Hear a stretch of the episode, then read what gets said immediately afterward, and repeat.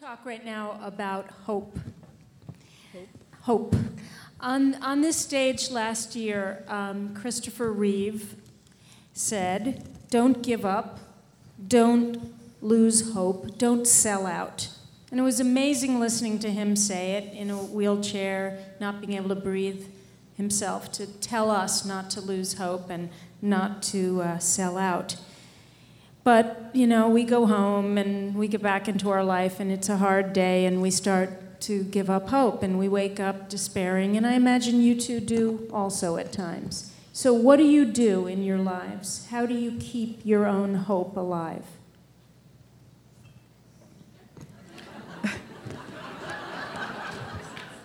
Gaston.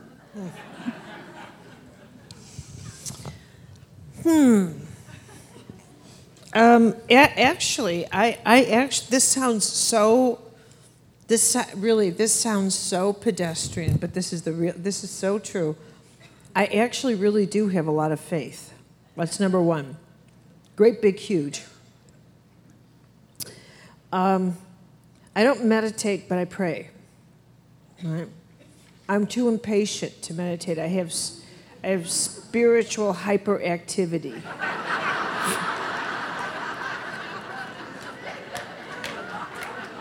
I do. I have spiritual ADD. I can't do it. I just pray. I can function that way. And let me see. Um, I do. I genuinely, really do have a deep trust of. I have a very intimate God. Period. And that's just what's true. I have an intimate God. Yeah. And so when I, when I say to, to audiences, when I say to you, I want you to think about the one fear that you hold the most that has so much control, or, or when I talk to you about speaking angel fluently or whatever, honest to God, that comes from my inner life. You know, it comes from the way I live when I'm not around you. That is the way I live. And, uh, and I'm really a- I'm able to look at you and say that. That is absolutely the way. And, I, and I'm so direct now. Huh? I would tell you, you know, I'd tell you for a fact if I was not living congruently. I think that uh, one of the things I've always been shocked at is uh, how many people who have given a great deal to the world, I'm thinking of Carolina and but also Maya Angelou, who I've had extended conversations with, who have almost a pathological inability to feel anything but hope. Even though despair comes to them and knocks on the door, and don't leave it in the door.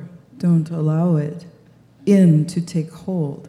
So I keep it outside. And I think that um, I would agree with you. I'm a natural melancholic. I've been melancholy all of my life. I think to see the way that I see and the way that Carolina sees, you can't not be. To be a see human suffering and the depth of it that we see, it's very hard not to have a certain form of um, melancholy that goes with it. But melancholy is different than despair. I always think of melancholy as a creative form of depression. Good thing you're a wordsmith. do you think? Maybe I should write a book. But I what like do you it. think? A creative form of depression. It's got a certain something. Yes. Well, there's there's Can I, I like it. there's I have a depression that creative is depression. paralytic. Paralytic it. depression is not what we're talking. really, about. I, I like it. It's it's good. Carolina, Carolina and I are Catholic girls, and so we have a faith system that we were born into. It's like an ethnicity, not like a practice exactly, although certainly there are practices to it.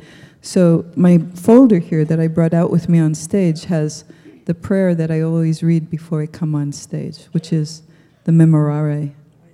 Remember, O most gracious Virgin Mother, that never was it known that anyone who fled to thy protection or implored thy help or sought thy intercession was left unaided. Inspired by this confidence, I fly unto thee, O Virgin of Virgins, my mother. To thee I come, and before thee I stand, sinful and sorrowful. O Mother of the Word incarnate, despise not my petitions, but in your mercy hear and answer me. Amen. And before I came here, I ask that each of you be filled always with hope. Always. And I carry this in every place I go and say this prayer every day, anytime I have to speak to people that are more than just, you know, a friend or a relative. Because in part it's protection for me against despair that other people carry. Because despair is a little bit viscous, you know, like stuff that people wipe on you. that was just love. love someone a lot to let them do that. You probably don't know our relationship. I'm in Carolina's madrina. I'm her godmother. And so I get to do that, but not otherwise. I like what you said about melancholy. Um, You're all for it, huh? Yeah, I'm all for melancholy.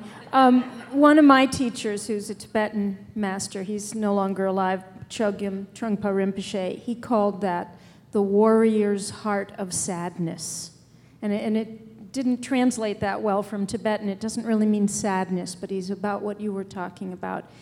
And he always taught about how those times in life when you bottom out through loss or through love or the great uh, spiritual, what do you call them? Uh, spiritual crises. Ah. When you lose everything, and lo and behold, in those moments of loss, you find your indestructible inner core. I'm sure many of you have had those, and I imagine you too have as well. Could you uh, tell us one of those and what happened? How you found your core in hard in times of trouble? Do you have all night and day or what? Yeah. How much time does she I don't want? know. She just want one? One and and Per the, minute? the Cliff Notes version of it.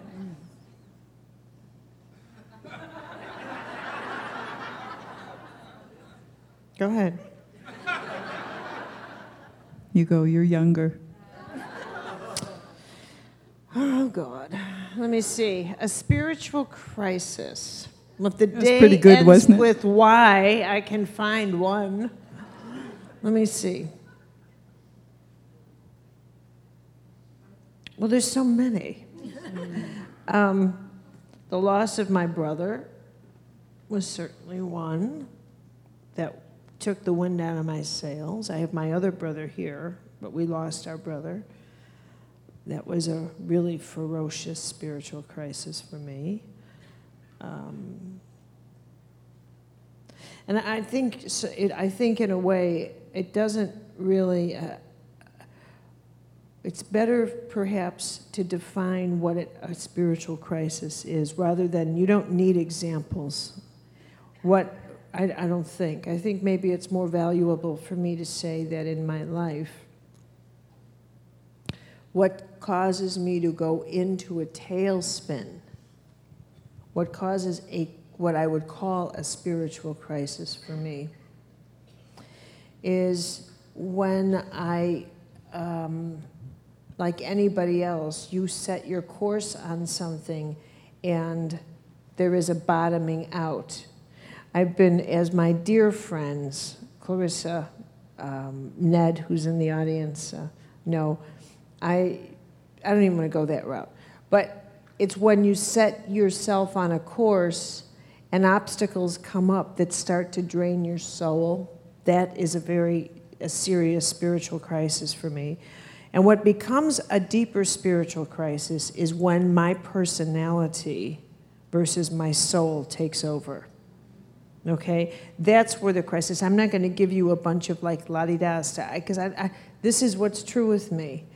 I really do have an interior code that I try to live by now. I try to live an inner congruent life.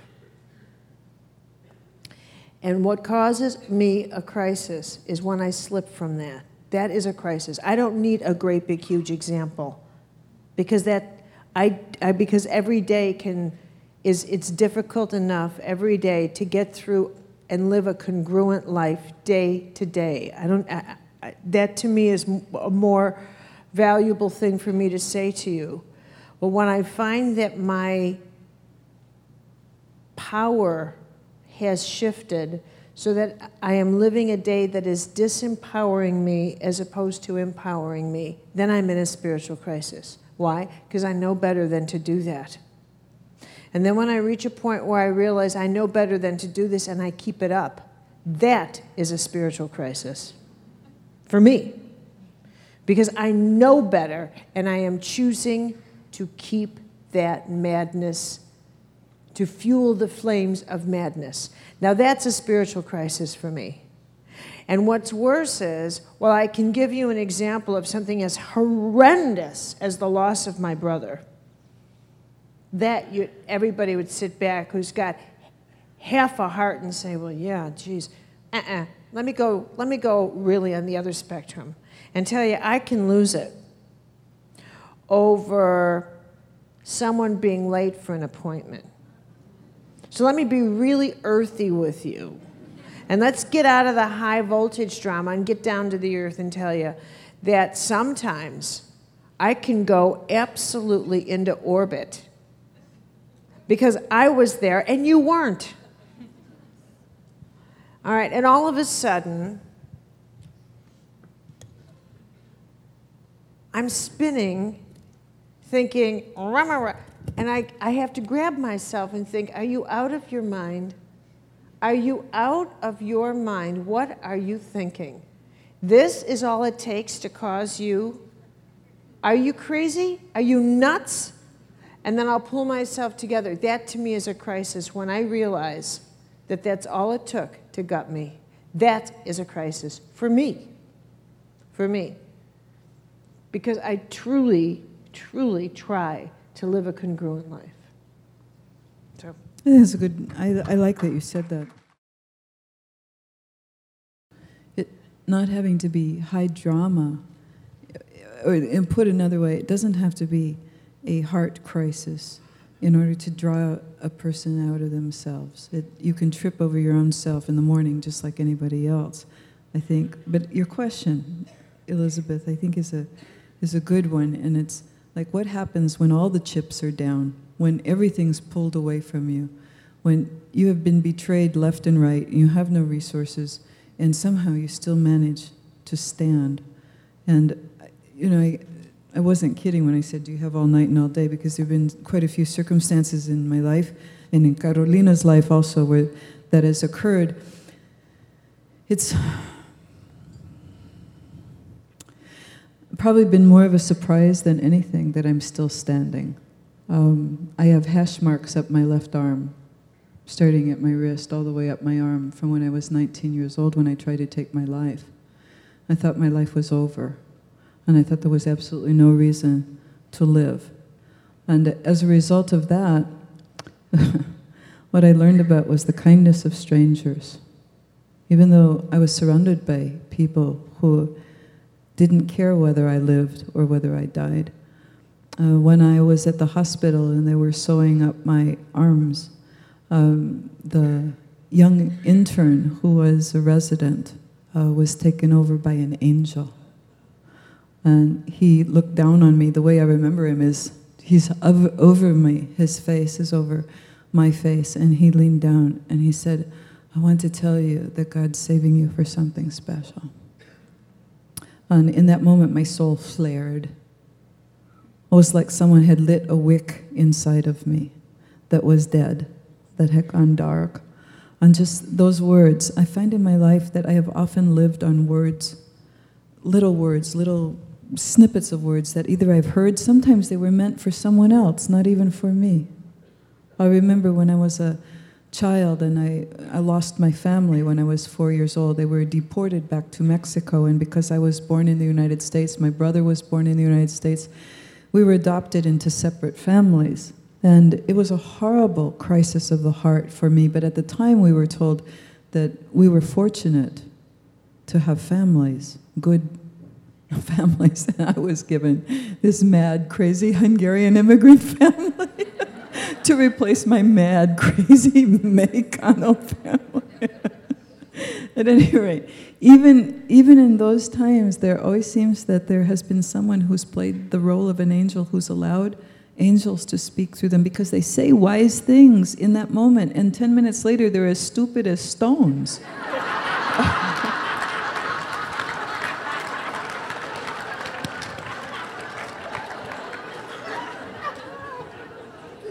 What a fabulous phrase. Stupid as stones. I thought he said brilliant. I wish I'd said that. That is Oh, stupid as stones. Isn't that fabulous? So um, I would say that. And I'm so tired and punchy. Oh, God. Go ahead. only be a little while longer. you can hang, hang in there. Um, this is one of those moments where you can lose it really easily because we're, you're we're on the edge. Because you're very tired. So it's like being innervated. But um, I, th- I think that is the thing that I would say most of all is that when the chips are down and nothing is there, in my life anyway, it's often come through another person who says some small set of words that awaken me or alert me or strengthen me just enough so that I've been able to make it through. Just enough. And sometimes it's not a person, it's a spirit that speaks. And I can hear as though they might as well be speaking right in my ear. It's helped immensely through my lifetime. All right, I'm going to ask you one more question because I know we're all tired and we got a big day tomorrow. So, Caroline, you talked about how maybe we don't want to give up our fear because maybe we don't want to live that life that would be a fearless life. What does that life look like if we gave up fear? What would, we, what, would our, what would our lives look like? I want both of you, as a parting gift, to um, describe to us the fearless life. Well, I'm not, you know what? I'm not, uh, the last thing I would tell somebody is it would be wonderful. It'd be hard as hell. It'd be the hardest life you'd ever live because a conscious life is not an easy life, it's a hard one. It is a challenging one. I mean, we've got mythologies that say it would be so wonderful to be fearless. No, it won't. It'll be the hardest damn thing you've ever come near. Look at people who incarnated in, to, to show us what the fearless life was like. They're on a cross, they're here, they're there. I wish I'd said that. You know, I'm, you know exactly who I'm talking about. yeah, yeah, yeah. But Come down here. I love What? this. I love this. They're on the cross. They're here or there. But, I'm good, right, you wonder why I'm not getting up there, right? But, but, it reminds me of this joke. This Jewish man got in an accident, they brought him to a Catholic hospital. He's Hasidic, never had been anywhere near the, wakes up in the emergency room, sees a, you know, one of those bleeding Jesus on the, on the cross, a Latino Jesus. Yeah, bleeding, right? He grabs this nun, says, oh my God, a man in that condition you put on the wall? but anyway. Anyway.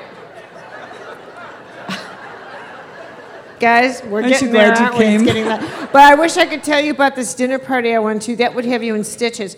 But the, to me, you live a fearless life. You live the toughest, most worthy life you'll ever live. You don't want an easy life. You don't want a comfortable life. You want a conscious life.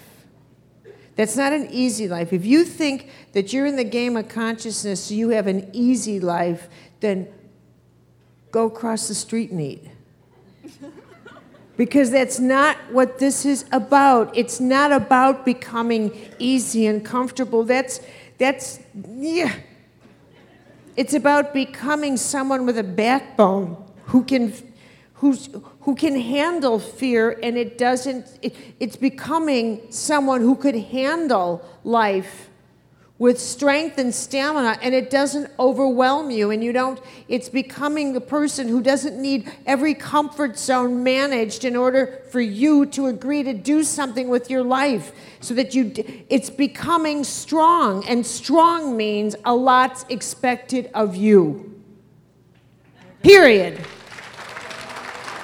There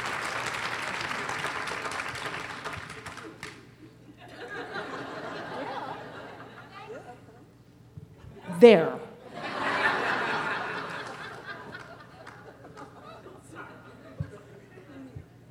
Clarissa, Yes. do you wish you do you wish you had said go across the street and eat? no but we're going to You know, what I hope that you could see a little bit of is how much I love Carolina and how much she cares for me and how sustaining that is for us. Because neither of us have um, what I would call uh, uh, no good deed goes unpunished, is how I would put it in a way, right? Thank you. and uh, I think that um, Carolina summed it all up really uh, when she says that the way that we usually put it in our activist teachings is that if you're not taking any heat, you're not doing anything. And if you're taking the heat, you're probably doing the right thing. Because if you're going to live in a way that mends up the world, at least the part right in front of you, believe me, someone's going to object. Someone's not going to support you. Someone definitely is not going to love you. And in fact, you're going to make some enemies. And it's just a fact of life. And at first, it's shocking. And then it, you never get used to it exactly because you can't relinquish your sensitive heart. Uh, you can't put blinders and uh, Kevlar on your heart and function properly. But what happens is that you make friendships and acquaintanceships that strengthen you so that when you are hurt or when you are harmed, you have el refugio, you'll have a refuge to go to in another soul in addition to your own.